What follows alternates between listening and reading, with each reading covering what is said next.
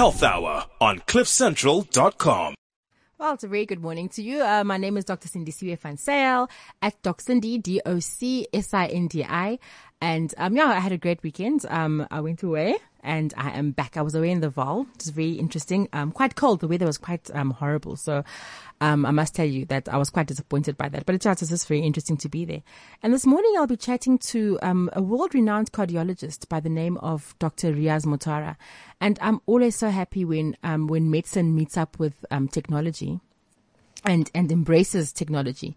So Dr. Motara um, has a, has a special has a special place in his heart for for hypertension, and I mean he's a cardiologist, but he you know he has a special place in his heart for hypertension, high blood pressure, and he's come up with. Um, an uh, you know uh, an app, well, yeah, an app technology that helps us to to diagnose high blood pressure sooner and get um health and, and get help sooner. So I have him with me as a guest in studio today. Well, not in studio. He's, he's over the line, but he's our guest this morning. And we'll be chatting about his, his, the, the launch of CardioFit and what CardioFit is and what the aim is. So, um, yeah, good morning, Dr. Riaz Motara. Morning, uh, Cindy. Thank you for having me on your show. Well, no, thank you very much for making time for us. I know you're a very busy man, so we only have you for 30 minutes this morning, but that's, that's fantastic because at least we'll, we'll get to hear what Cardio Fit is about. And just as a way of introduction, um, just give us a bit of a background on, um, you know, who you are, what you do, and specifically how you ended up doing cardiology, and then of course how you, you know, you ended up, um, coming up with something like Cardio Fit. Well, Cindy, I've been a cardiologist, uh, now for the past uh, almost 15 years. Yeah. Um, and I've been in practice, and you know, once you've been in practice for many years, you begin to know, you know, where the problems are in society and what's causing illness and why people are getting so ill, and why it's been getting worse over the, uh, you know, over time. So, you know, it's frustrating sometimes to be in practice as a doctor because it feels like you're fighting a losing battle. Yeah. Uh, you know, I mean, you will know that, you know, I mean, we treat patients with medication uh, and we treat them symptomatically, but they don't seem, the problem itself, the underlying problem hasn't improved. So, excuse me. Um, if you take high blood pressure. We all know somebody, a loved one, a family member, somebody who's got high blood pressure in our family. And because it's a silent illness, people don't take it too seriously until it's too late. Yeah. Uh, and if you look at uh, the statistics, it's truly frightening. In fact, I mean, the World Health Organization uh, did a study last year uh, which showed that South Africans have the highest world. So, 78% of people over the age of 50 in our country have some form of high blood pressure. And even more frightening is less than 8% of people who have high blood pressure actually have their high blood pressure controlled. Oh my word, that's So that's staggering. you- that's staggering. And I, if, you know, if you think it's only a problem of elderly patients, then we are wrong. 40% of South Africans over the age of 25 have some form of high blood pressure. So, you know, there are many reasons for why this is happening. Um, you know, more and more people are overweight these days. Uh, people have gone away from eating tradition, a traditional diet to eating more Western diets that are rich in salt yeah. uh, and high in refined sugar. So people are overweight, and as we gain weight, our cholesterol goes up, our sugar goes up, our blood pressure goes up, and then we become at risk of a host of other medical problems. And and the thing is, I mean, obesity is definitely a big problem in our country. I mean, I for one, I'm on a weight loss program because of my obesity. And during pregnancy, um, Dr. Motara, I mean, I had high blood pressure problems. I had a, a, mini stroke after my first child was born, and all of it can be linked to the fact that I'm overweight. And that's really why I've taken the, you know, the decision to change my eating habits, to change my life, because I don't want to die before my time. No, for sure. So, you know, high blood pressure is the commonest cause of a heart attack. It's the commonest cause, cause of a stroke. It's the commonest uh, cause of kidney failure. It's the commonest cause of dementia. So there's a number of, of I mean, there's so many medical problems that we get exposed to that, that as a consequence of our blood pressure. But ultimately, it's a problem of our weight. And I mean, the, the whole issue of around obesity and childhood obesity and the risk of diabetes, it's just, I mean, it's reaching epidemic proportions in our country. Mm. So, you know, people worry um, about all so many. There's so much for of us for us to worry about these days, but you know we forget sometimes that, and we think we're young and we're strong, and you know this is going to affect us when we're 60 or 70. But in fact, the damage starts quite early, as you know. And so that's why, I mean, I think that's why people like you who are speaking out mm. about um, high blood pressure affecting the young, this is why it's so important to have such platforms and such discussions. That's correct, uh, Cindy. So, I mean, you know, I mean, for us, it's important to highlight the fact we can sit back in our chairs and say, well, okay, let's just accept the status quo. You know, in a country like ours, where uh, we do have access to primary healthcare clinics, we do have access to doctors, uh, there's more than enough medication available, uh, but the problem seems to be getting worse. And the pr- problem is not necessarily at making the diagnosis or at putting patients on medication. The problem really for patients is right in the beginning where we are not treating the cause of the problem in terms of looking at uh, our nutrition as a nation mm-hmm. and uh, lack of exercise um, and higher stress levels. And then at the end of the problem, it's actually monitoring of patients to make sure that the blood pressure is controlled. So all diabetic patients actually test their sugar at least three, four, five times a day. But how many patients actually check their blood pressure once a day to make sure that it's well controlled? Sure. And it doesn't have to necessarily be dangerously high for it to cause a problem because it's a silent illness. If your blood pressure is high, you're not going to be aware of it and it's slowly damaging your arteries and increasing your risk of a heart attack or stroke. Okay. And so now, I think one of the things that I come across in, in practice is when um, patients will tell you that I was, um, I did have um, high blood pressure. I started the medication and then I stopped it. And then she mm. comes in, headache, not feeling well. You take the blood pressure and it's really high. The, the whole issue around starting and stopping treatment, um, yeah, we need to talk about that. Yeah, look, one, you see, it's also a very difficult question that, uh, Cindy, because, you know, once you're on medication, doctors will say that you need to be on medication for life. Yes. For, for high blood pressure. I don't believe that's entirely true because if you treat the reasons why your blood pressure is high in the first place, so if you start exercising in the correct way and you're eating in the right way and you get to lose weight, your blood pressure comes down. Or if you're on, let's say, two or three or four different pills for your blood pressure, as your weight comes down, you may be able to reduce the number of pills that you are taking. So what we've done um, that's unique, or try to look at how do we control patients' blood pressure, yeah. is we've created a whole new system of, of monitoring um, that's so easy. So the technology has advanced in so many ways, so that you can now get blood pressure monitors that work wirelessly or through Bluetooth with an app in your phone. Okay. But if you check your these these monitors have been out for some time.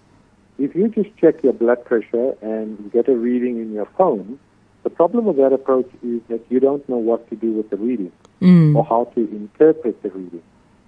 So uh, they, there's a theory called the quantified self theory, states that if you can measure it, you can change it. Mm. But the, the, that makes the assumption that the, that the average man in the street walking around is knowledgeable enough to know what to do with all this, all these numbers and what these, with these blood pressure readings and sugar readings. Mm.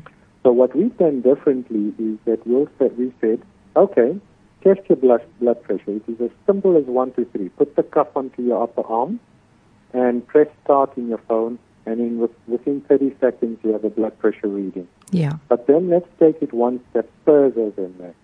So what we do is we have linked it up to ER24's call center. Okay. And every time you check your blood pressure, we're able to see your blood pressure. so if your blood pressure falls into a dangerous category, let's say you are now at risk of developing a heart attack or stroke because your blood pressure is so high, then the ER24 call center team will phone you immediately and check on you, and they will dispatch an ambulance anywhere in South Africa to pick you up and take you to your nearest doctor or to your nearest casualty to get your blood pressure managed. So hopefully in that way we try and prevent a heart attack or stroke. This is fantastic. If, yeah. If, however, let's say your blood pressure is high, but is not dangerously high, then the system is automated to send you a message to say, dear Cindy, your blood pressure is high, please recheck it in six hours. Or dear Cindy, your blood pressure is very low, you know, please lie down or call this call center if you have a problem. If at any point, because we know that you can still have a heart attack or stroke with a normal blood pressure, but at any point if you are concerned, all you need to do is press the emergency button within the app and you'll get through to the call center and somebody will be able to assist you. That In is addition- phenomenal. Yeah, in addition to that, what we also do is we will collect all your data for you. Or if you check your blood pressure at least just once a day, then on a monthly basis, we will email you mm-hmm. all your blood pressure readings for the month to you and or your doctor. So that you can now take those readings to your doctor and say, well, here's a graph of what my blood pressures look like for the past month. Should I be increasing? Should I be reducing my medication? How should I manage myself further? So hopefully now you empower a patient okay, to be able to get their blood pressure controlled and to understand these numbers and to take ownership of it. And hopefully that way you prevent the heart attack, the stroke, the kidney failure over time. And to our knowledge, this is the first time that this approach has been done anywhere in the world. It's, it's, So- it's, it's amazing, Dr. Motara. Really, it is, especially because it's putting the power back in the patient's hands. I think I'm, I'm a patient's rights activist, you know, and I always feel that patients should be informed. They should have the right uh, information to equip them to make decisions. That, that's correct, Cindy. So, you know, the, for us, it's about educating the patient over time in terms of knowing what to do with their reading and when they're not controlled and not controlled. But this also, you know, it helps patients from a point of view of being diagnosed incorrectly with hypertension. Many patients, when they go to their doctor, are anxious, and we have something called a white coat effect, where we falsely make the diagnosis of hypertension because the patients are anxious. Mm. So either patients end up on medication unnecessarily, or we increase their medication unne- unnecessarily. Mm-hmm. So with this type of approach, you know, patients can check their blood pressure in their own, own home environment, and you're getting a more accurate indication of what's going on with their blood pressure reading. And I'm very So- glad that you've brought that up. I mean, the issue of the white coat um, hypertension is really important because it's true. You can't start a person on medication for high blood pressure just based on one reading alone.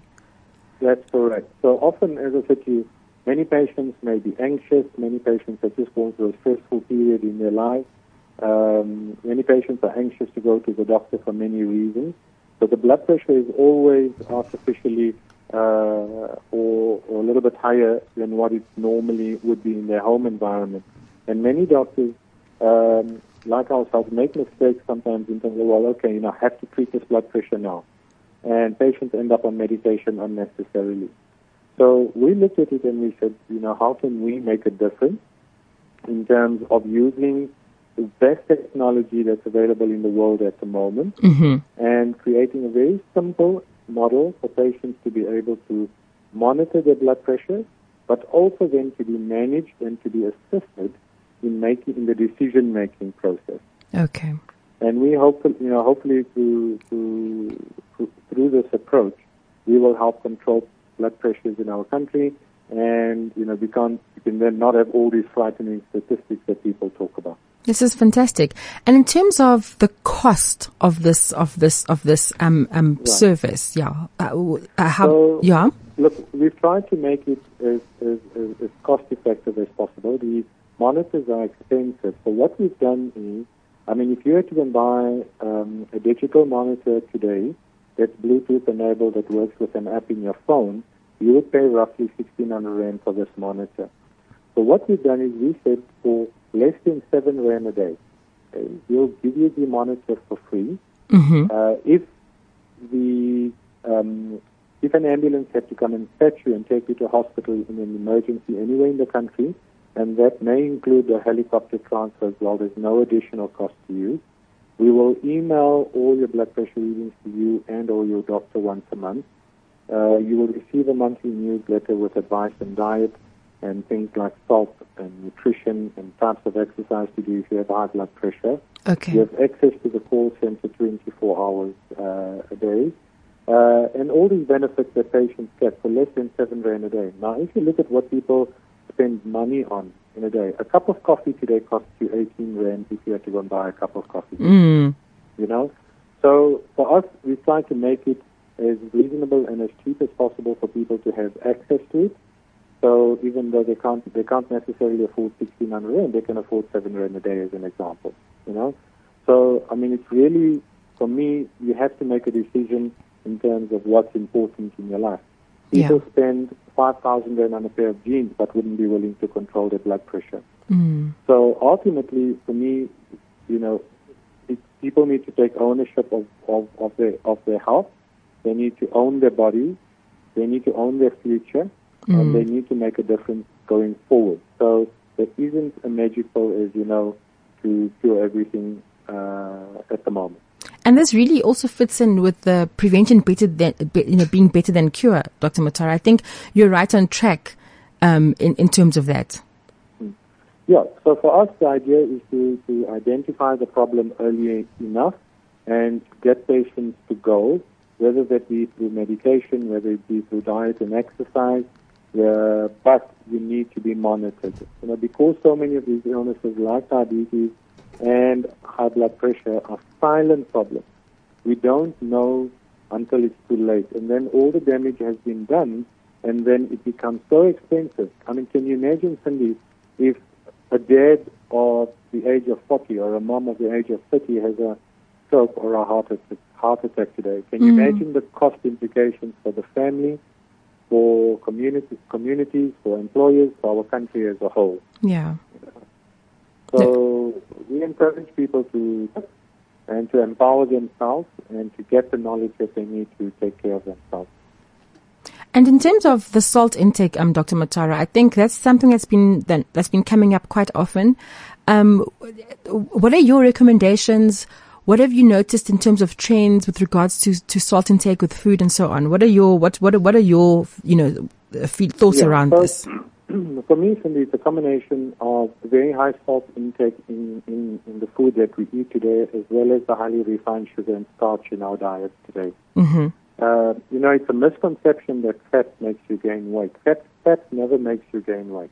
hmm I mean, that's the biggest lie that's been told. It's the amount of refined white flour, sugar, and starch in our diet that our body is then able to convert that excess sugar and starch into fat, which is stored centrally in our body. So that's the first problem.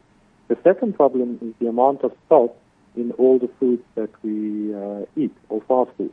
Okay. Now, there's a number of studies to show that when people go away from eating a traditional diet, okay, to that of a Western diet, that the problem actually accelerates and is much worse. So if you look at the Japanese people hmm after World War II, when they moved to Hawaii and they started eating American way, then they got the American illnesses. Uh, if people traditionally ate mieliepap and they had vegetables and they had meat, and now suddenly you eating uh, highly refined white bread with Yeah. and you know fast I mean uh, soft drinks or fizzy drinks that are very high in sugar, okay, and um, you take the amount of sugar that we consume today, then the body has to make sense of all the sugar. It can only store so much of it, Mm. but then it takes this excess sugar and converts it into fat, and it's even more frightening for children. Okay, so we're sitting on an epidemic of childhood obesity and we're sitting and we're on the verge of developing an epidemic of uh, diabetes in children as a consequence of uh, the obesity. I mean, if you look at the kids walking around today, I mean, they're not active. They sit and play video games, and they're eating all this fast food and highly refined sugar and starch. Mm. And I'm saying we're going to have an even bigger problem in our country going forward. And if, well, certainly if we don't intervene. And the other thing, Dr. Motara, okay, so say I have a patient who was, um, who did have high blood pressure. We work on the eating, we work on the exercise, and the blood pressure starts coming down. When would you stop medication? I think, uh, you know, as a doctor, I have a few patients who've changed their lives, and I'm not too sure when to stop the medication. Yeah, look, the, the, the way to stop the medication is to reduce it slowly. Okay. And um, if you just stop the tablet, there's normally a washout period of about two weeks from when the medication is completely out of your system. Okay. So what you would do is reduce the medication slowly over time, and patients need to monitor their blood pressures. And if the blood pressure is consistently below 140 over 90, as an example, okay, you could then uh, give them a trial of stopping the medication and see what happens. So um, but you need to monitor the patient. Okay, and that's the important the thing. pressure. That's the important thing. And obviously, if it was to go up again, would then consider, you know, would obviously assess the eating plan, assess the exercise plan, and then consider restarting medication for a short time. Okay, because that's important. I think, uh, you know, the, the difficulty for me, you know, I'm, I'm, I'm very good with the changing of the eating plan and so on, but I'm just always a bit wary about stopping the medication because, you know, you don't want anything to happen and then you're the one that's to blame. For sure. You don't want to just stop your medication. You know, if you're going to come off medication or there's a possibility of coming off it, then patients need to be monitored very carefully uh, by their doctors and they need to almost walk them through that process. Yeah. Yeah, Okay. So that's good. And I mean, and, for, and information sharing is, is important. I think as, as, as doctors, we need to keep sharing information with our, with our patients and not, and not keep them in the dark about anything, actually. Yeah. So I think, look, I mean, we've, we've hopefully created, you know, something very unique and special. Sounds We're like it. doing similar services for patients with uh, diabetes Okay. and for patients who are overweight as well. We'll be able to monitor what's going on. But the idea is to take the technology, because that's the way that it is going, Yes. okay, that the world is changing, uh, that the technology is advancing at such a phenomenal rate that, you know, we can't say the technology is bad. We have to be able to take the, the technology and adapt it for our circumstances and for what we need. So, you know, hopefully we've created something uh, very special and very unique. And, you know, over time, you know, our aim is to impact positively in terms of people's lives and to make a difference uh, in the long run because the cost implications for both the individual and the family and our country going forward are just going, it's going to become impossible in future to be able to look after people. And also losing a relative to, to, I mean, heart disease. I know that, I mean, my mom died of diabetes related complications and her death has changed our lives immensely. There's, there's, there are no words to describe how much of a gap she, her, her death has left in our, in our lives. For sure. So I'm saying, you know, the, what we need to do is all of us have parents, all of us have grandparents, all of us have uncles and aunts, all of us have friends. We all have loved ones who suffer with these illnesses. And it is such a simple process of preventing, uh, um, you know, preventing a heart attack or stroke. Hmm. You know, almost all of it over time can be prevented if you just have the right measures and if people take ownership of their health. Hmm. No, this is so awesome, Dr. Motara. And just before we let you go, because I know you're a very busy man, where can we read more about CardioFit and we, and how can we find you? All right. So easy if you just go to the website cardiofit.co.za and that's K A R D I O F I T dot co dot za. So it's cardiofit.co.za. There's a lot of information on the website. Um, you know, people want to join the program, it's easy. There's three steps that they go through online, and they can register for the program, and then we'll be in touch with them. Thank you so much. It was great having you on the show and keep up the good work. It's only a pleasure, Cindy, and it's nice talking to you again. Thank you. Take care. Bye. Take care. Bye-bye. Sir Richard Branson had a game changing idea. He made it happen. You have a game changing idea, and now Sir Richard wants to discuss it with you aboard the Virgin Atlantic 787 Dreamliner. Presenting Dream Entrepreneur. Email dream at cliffcentral.com with your one minute video or audio recorded business plan. If our panel of judges think it's a game changer, you'll be one of 10 to attend a course at the Joburg Branson Center of Entrepreneurship. Then, two final winners will take home 40,000 Rand in cash, 140,000 Rand's digital marketing package, one week in London attending Global Entrepreneurship Week, and time with Sir Richard Branson aboard the Virgin Atlantic 787 Dreamliner. An idea is only ever an idea until you make it happen. T's and C's apply. Go to cliffcentral.com for more info. Are you South Africa's next dream entrepreneur? We're back on the second half of Health Hour, and I have a very special guest in studio. Um, her name is Tris, and thank you so much for being here. Hi, Dr. Cindy. Thank you for having me. Okay, and I'm glad. Um, did you enjoy your journey to here? Because the traffic is always a nightmare. I did. I did. I thought the traffic was going to be a nightmare, but the road was cleared for us. It was wonderful. So now tell me, tell me a bit more about holistic living. I know this is why you're here. You're here to speak about um, organic living. Yes. But let's talk about holistic living. I think this is something that's interesting to me because as a medical doctor, I'm learning so much about other things, Right. You know, especially concerning health issues, you know. Yes. So um, that's why I'm very glad to have you on the show. So where did it all begin for you? Wow, my journey um, has been um, very interesting. Um, it all started with my first son. I have three children, and all of them uh, were here to teach me different parts of this ho- um, holistic living or organic living. Um, so it started with my first son, my baby boy. Um, he was allergic to just about everything. Okay. Um, so he was allergic to gluten. He was allergic to um, colorants, flavorants. Um, he was allergic to um body products and fabrics. So at the time, I was still very young. I didn't know that he was talking to me. I just thought that maybe it was something that has, you know, had to do with him and his body. Uh, but I went um, and did blood tests, and I found out that he, he was allergic to a whole lot of things, including protein and his blood O. So I, then I saw the warning signs that something must be wrong. Um, and then I started doing research about what's in the food. Yes. Um, and then I learned about the preservatives and the colorants and all of that, and that's how I got him off uh, the the triggers. Um, and then I, I I I managed to kind of put it, you know, under control. But then his skin was still flaring up. Okay. Um, and then I looked into detergents and I looked into body products and I looked into fabrics and then I learned a lot.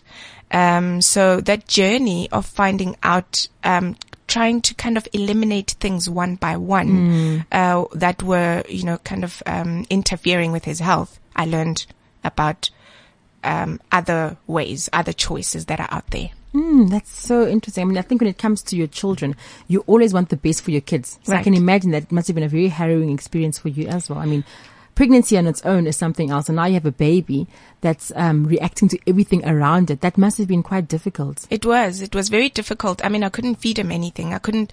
Other children eat uh, purees, bottled. He didn't want any of that because of the preservatives in the purees and because of how long the food had been ki- cooked uh, uh, for and how they were cooked. So I had to cook for him. And then with um, the meat, he was allergic to all proteins, nuts, chicken, fish, all protein. And that was also odd. Um, and then I, I did research, research into food, into, um, each one of them individually to find out why he was allergic to each and everyone individually. And then I found out about how they were raised, how, what they were fed, you know, um, yeah. Uh, And in terms of your doctor, pediatrician, um, other health practitioners, dietitians, and so on, were they? Did you find them helpful, or were they ignorant? How how how was that? Wow, you know what? Um, I did find somebody who helped me a lot with uh, Bonolo's eczema, um, and it was a very simple remedy. Um, we had tried creams uh, that help with eczema, and what they do is that they heal it for a specific time or uh, fr- uh, time frame, and then after that, the skin would thin out. Yeah, the steroid creams are Yeah. they do are dangerous for the skin if used for a long time. Yeah, and then after a while, the skin was raw and we couldn't put anything on it. So he um, suggested that I bathe him in olive oil um, and wash him with um, plain yogurt, and that the bacteria in the plain yogurt ate the bacteria on the skin and bathing him in olive oil and not in something that would then remove the natural uh, oils on his skin helped without, you know, removing the dryness of what eczema comes with. So that was very simple and it, it's natural. I loved that. Yeah. And then from there, you then branched out into you know, Yeah. organic. Yeah, and then I started doing more research about natural ways of helping the body heal itself. Um, so I started bathing him with olive oil and then using a bit of lemon to to disinfect, and then um, using the the um, uh, plain yogurt to eat the bacteria that was on the body. But the problem was not only outside, it was also inside. So I had to um, also change what I was putting into his body. But it got deeper. Um, it got to a point where my fears were also interfering with the healing of his skin because I was putting a lot of attention on it. When you reject something, you make it come about. You know, where energy flows, intention, where intention goes, energy flows. So I had to learn about that as well, that I need to watch my energy. I need to watch what I say about that uh, skin condition because if I wanted it to heal, I must always say it's getting better. You know what I mean? Yeah, those kind of things. And so is he, how old is he now? He's 11 now. Okay. And, um, he's in a mainstream school and so on. Yes, he's in Dainfern and he is still allergic to a lot of things. So how did you then control what he eats at school? You know, with the whole things with tuck shops and so on. You know, because a lot of our kids go there, they buy stuff there. How has that worked out? Oof, that's very tricky uh, because he's a child and he will want what he doesn't get at home. So if you give him money, he will go for the things that he is not allowed to eat at home. But we give him a lunchbox, and on the days that we we haven't given him lunchbox, we tell him what to eat. Their tuck shop gives us a report of what he did buy that day. Oh, is it? Yeah, so we get a print out. So uh, first break he'll have a salad because he knows, um, and then second break he'll buy chocolate and and juice, and then the next day he, you know, he's a baby, so he'll he'll try and fill the void of um, exploring all the nice things that the other kids eat. It's a big problem for me because when he gets home the next day, he is swollen And he's flared up and so and on. he's flared up. And so when we get home, we have to detox. We have to drink a lot of water, drink Epsom salt. You know, we have to juice. We have to cleanse the system. Uh, but it's an ongoing journey that we always tell him that you need to make choices that are loving to your body. I like so, that. so he knows when he picks up something, he knows he'll say, "Mummy, today I didn't make loving choices. Um, I I made uh, choices based on how I feel, not what's good for me." So he already knows the difference, um, which is good. It's good that he knows that I'm making a choice that is not loving to my body, but it's loving to my emotions. So he's got to now weigh which one works for him. And in terms of the family support, is your whole family living living like this holistic living? Yes. Okay. Okay. Now, my second child, the first one taught me about food and uh, clothing and body products and all of that. And I was still too young to see it as a life lesson. I just saw it as a medical condition.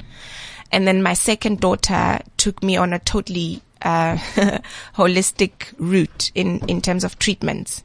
So my daughter came and she had multiple complications. Uh, she had trisomy 13 and medical science told us that she would live only for two weeks. And uh, then she had meningitis, three episodes, and when it was finished with her, there was no communication between the brain and the body. So um, when they told me that, look, take your baby, she's only going to live for two weeks. There's nothing we can do for you. I had to keep her alive. Um, she lived for two years, six months, by the way. So I had to go out there and find out what else is out there that could keep her alive because the research wasn't enough in the medical industry to know what to do with it, um, or with meningitis for that matter. So um, I ventured into why this is happening. You know, when we want God when there are no answers. So I started asking why, and I started um, finding out that the universe is huge. It's not planet Earth. Then I started learning that every single planet that is out there is not there to decorate um, and give us glitz and glamour, you know, the lights. It's actually got meaning. Um, that's when I found out that the moon actually controls the tide of the ocean. And I found out that the moon is in charge of the female reproductive system.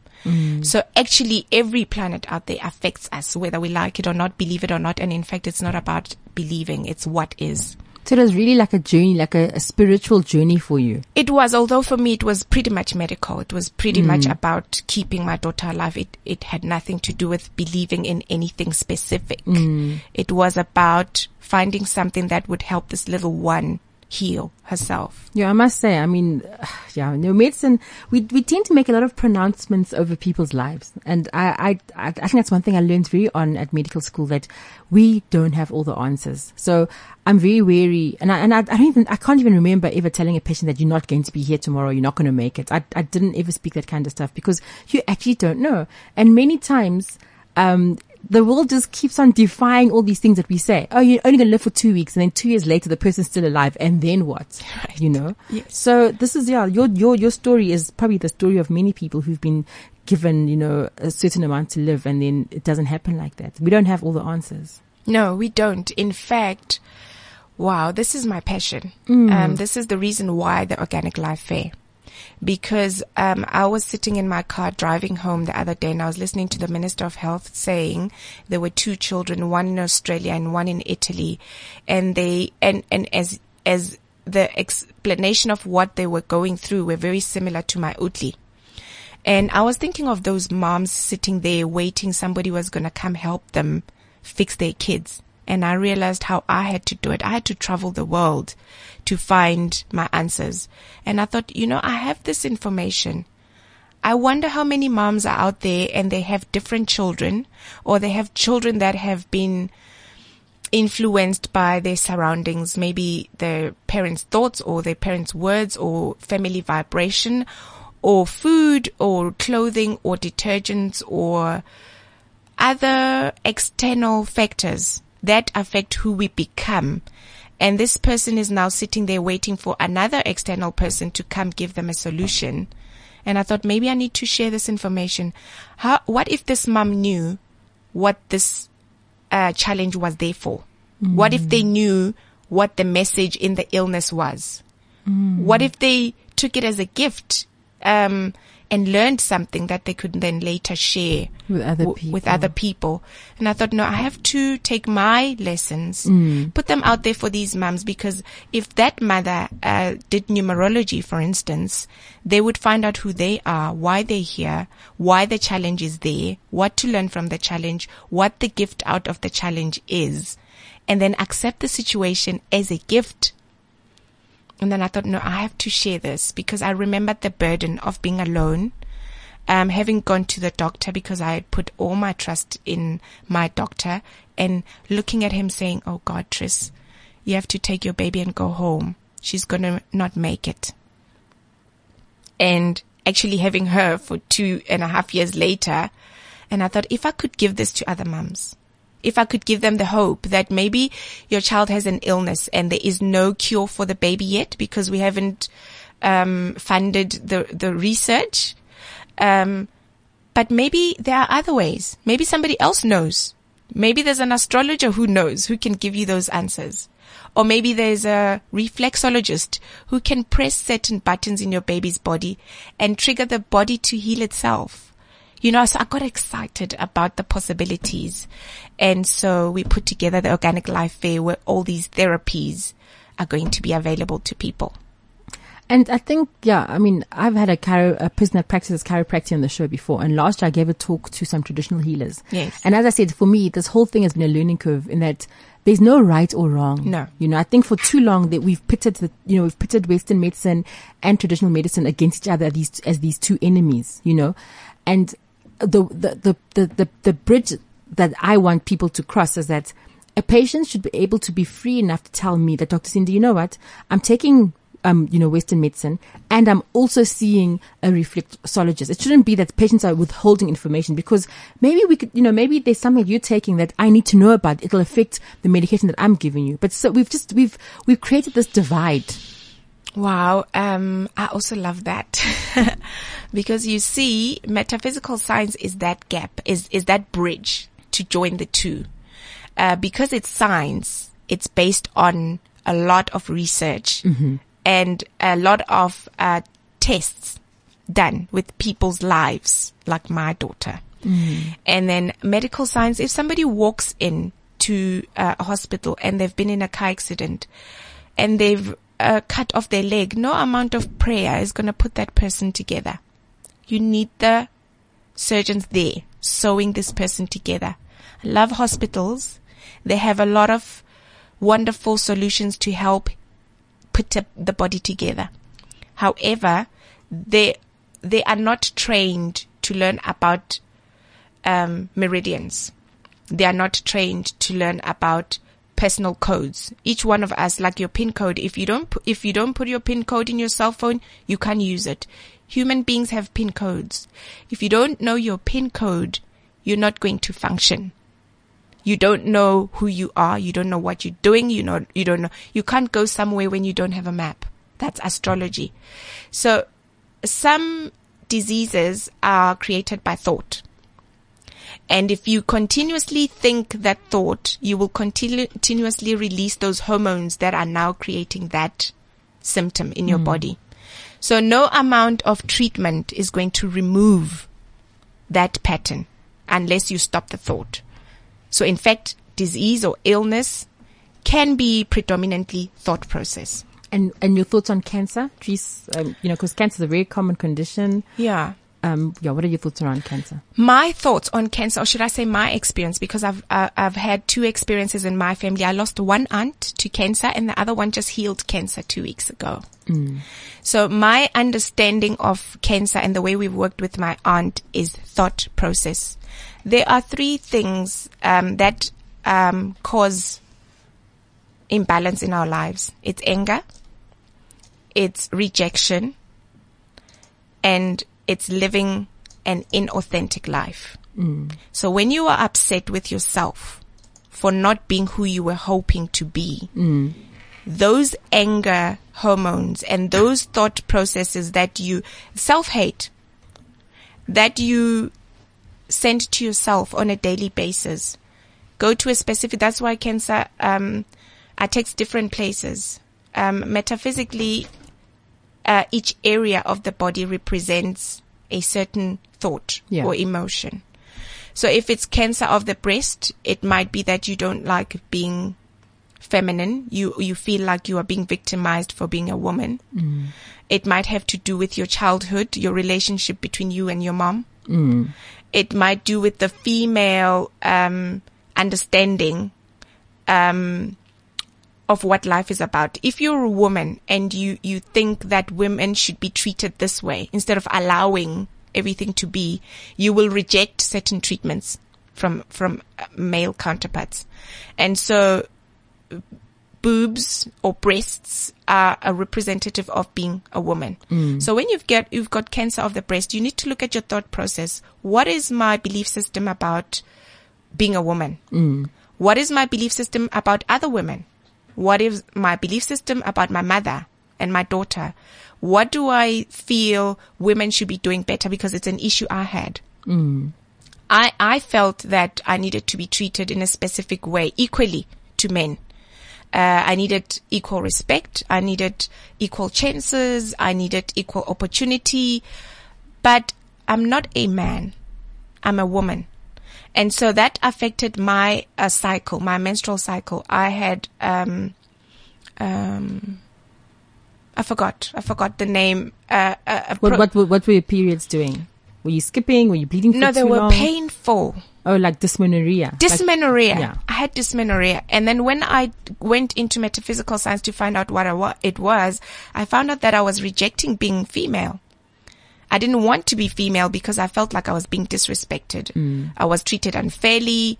I was told what to do. I, I never, you know, I didn't, I didn't uh, get the respect to be asked, what would you like? I was told this is what a woman should be. This is how a woman should behave.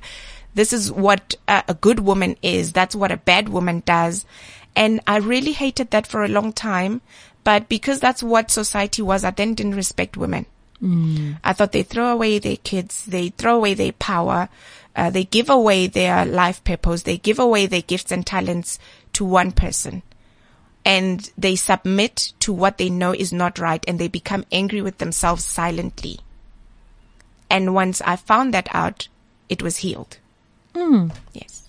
And so how do you marry, so, so, so metaphysical science and all the things that you've learned, how do you then, I think for me, the, the, the one thing that you never want is you don't want people to blame themselves for having certain illnesses. Right. So how do you, how, how do you make peace with what you have mm. and all the things that you've learned about yourself mm. and not blame yourself in the process? Okay, I love that word blame. Mm. I think we can change it because it's got a negative vibration. Let's not use the word blame. Let's use taking responsibility. What did you think about on the 13th of October 2001? You don't remember? Did you think? Yes. I'm sure I thought, but I can't remember what it was. about a billion thoughts Yeah. you've had. And so you are sitting on a chair right now. Mm-hmm. Somebody thought about it. It started in the brain. It, it was first a thought. And then somebody drew it on paper. and then manifested it. That's why you're sitting on it. Mm. So thoughts create reality. And that's what they, everything, your mics, somebody thought about them. Mm. Everything that we are using on planet Earth was first a thought. So doesn't that tell you that thought creates reality? So whatever thought you had back then, it has manifested or it will manifest, whether you like it or not, because that's what thoughts do.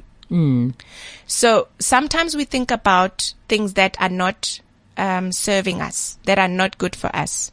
Uh, we can call them negative thoughts or we can call them belief systems based on how we were raised, our community, our background, our parents. They're not right or wrong. We have a choice now to look into our thoughts and watch ourselves. What am I thinking about? Do I want to see it in my life since thoughts are creating forces? My cup was a thought. My chair was a thought. My flyer was a thought. So if everything was created by thought, is it possible that all the thoughts that I have are busy creating things in my life? especially I suppose especially negative thoughts. You know, I mean, I've I've battled with depression. I've battled with depression for a very long time. Um, Trice, what are your thoughts around depression? Because I know even with, with conventional medicine, mental health is such a you know, it's such a, a, a difficult area for people. You know, I know that when I was diagnosed, people struggled. They struggled to understand how I could have become depressed and so on, but it happens to a lot of people. So what are your just general thoughts around mental health? I was on Cipralex for six years. Um, I went into oof, manic depression. Um, I once went to um, Mr. Price and I went with passion. I said to the teller, "Do you have an MTN of ATM?" And she said, "Excuse me." I said, "MTN of ATM." And she said, "Ma, look around. Where are you?" And I looked around and I realized I was in Mr. Price and I said, Oh, I'm looking for MTN. She said, but you also, you're going to go to MTN now and ask for an ATM. What are you looking for? And I realized, okay, I've lost it. And it was postnatal depression, um, combined with me giving up my power. I had uh, decided to leave my job and take care of the baby. And I hated myself for doing that. So that's what I was saying. We make choices that then make us unhappy and we secretly hate ourselves and shut down. So depression for me was um, a way of es- escaping reality and I wanted to sleep all the time because then I didn't have to face The the, fact that yeah. I wasn't productive, that I wasn't serving, that I wasn't giving, I wasn't using my gift and talents. I had a lot of anger inside of me and I was imploding. So depression for me is when you've gone below the stage of anger and you've just given up because you, you had, you had given your power away because you, you subscribed to what a woman should be. Stay at home, take care of your kids. And if you're the kind of person that wants to serve and give, um, you, you could get very angry with yourself and then self-destroy. Yeah, it's a very it's a very difficult place to be, and I think I'm really coming out of it now. But medication also helped me and therapy as well. That really made a difference in my life. But Teresa, where can we find you? I mean, this is very interesting stuff, very different from stuff that I'm used to. So this is really you know fascinating. Where can we find you? Your details, your websites, um, Twitter. Um, our Twitter handle is at organic life, uh, sorry, at organic underscore lifestyle. And then, um, I'm on LinkedIn. Um, and then we've got our and, and website, on LinkedIn, name and surname. uh, Trice Mazwi. Okay, so it's T R I C E Mazwi, M-A-Z-W-I. Yeah. And then we uh, have a website, www.organiclifefair. And our website um, basically tells you everything about all the therapies that are going to be um, at the fair. Okay. And the fair isn't only about therapies, by the way. It's a cycle. Okay. So we start from the beginning. Who are you? Your energy. Okay. You, you are, you are light being, right? And then you must remember, let's keep it simple. When a mother says I'm pregnant, you must remember there's nothing in the tummy. How does she know she's pregnant? Why, why are the signs and the pregnancy test saying there's someone in there when we know that there will be someone after nine months? So if there's already someone, but this somebody doesn't have a body, that means this person comes full from somewhere without a body. So we are first that. and then we become a body. So at the fair, we start with that part that doesn't have a body yet. So we do energy balancing. We, we do, um, um, astrology. We do, um, numerology to address what that, that which didn't have a body but was there is here to do. Okay. And and when is the fair happening? The fair is happening on the 9th, 10th and 11th of October. Okay, fantastic.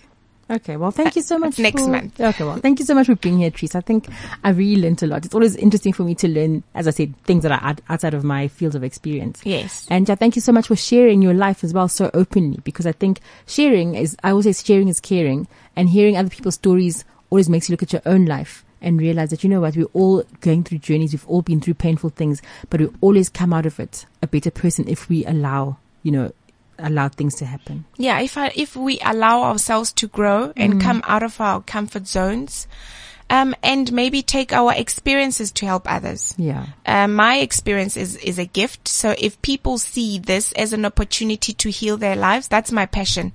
My passion is to inspire others to heal their lives, not their bodies, their lives. So go into our website, look at what we do and buy packages as a family or as a group of friends and share it and explore. There's more to you than just your body. There's more to your life than just what you eat and wear. And you'll be blown away once you give yourself a right to do it. Thank you so much. Thank you. This is CliffCentral.com.